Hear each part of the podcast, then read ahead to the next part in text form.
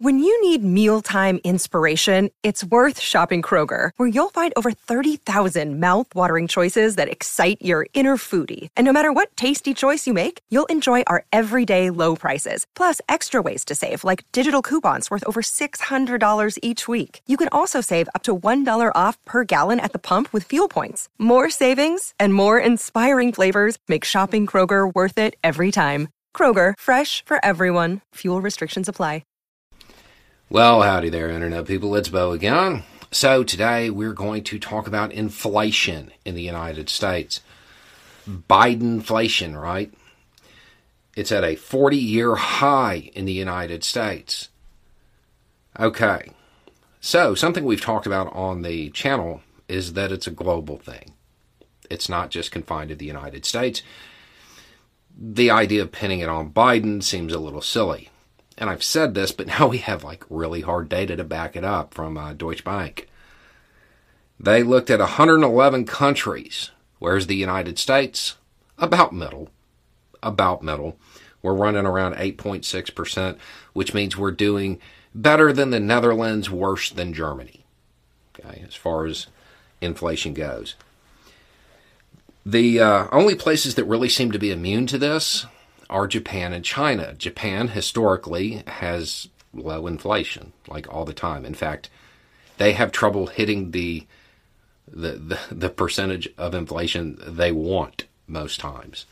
Uh, China has price controls, so that that helps a whole lot. Turkey has the worst inflation in the G20 at 74% most of the large economies to the south of our border or in Africa are running in double digits.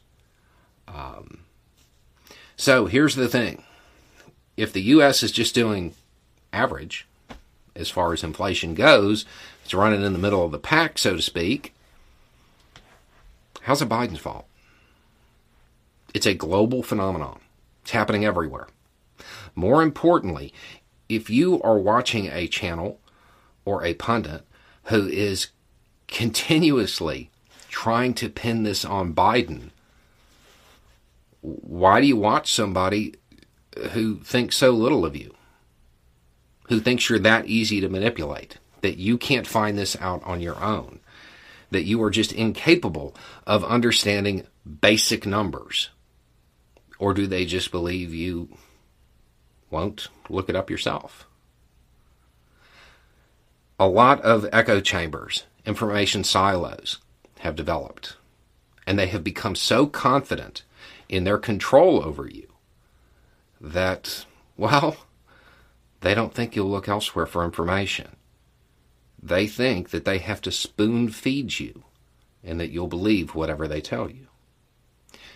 If you have information sources that are constantly referring to this as something that Biden did. Here are your facts. Here's the data. You can look it up.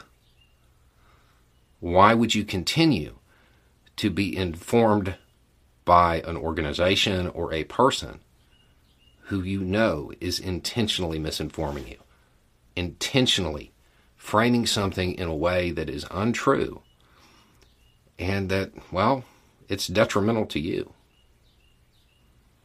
Anyway, it's just a thought.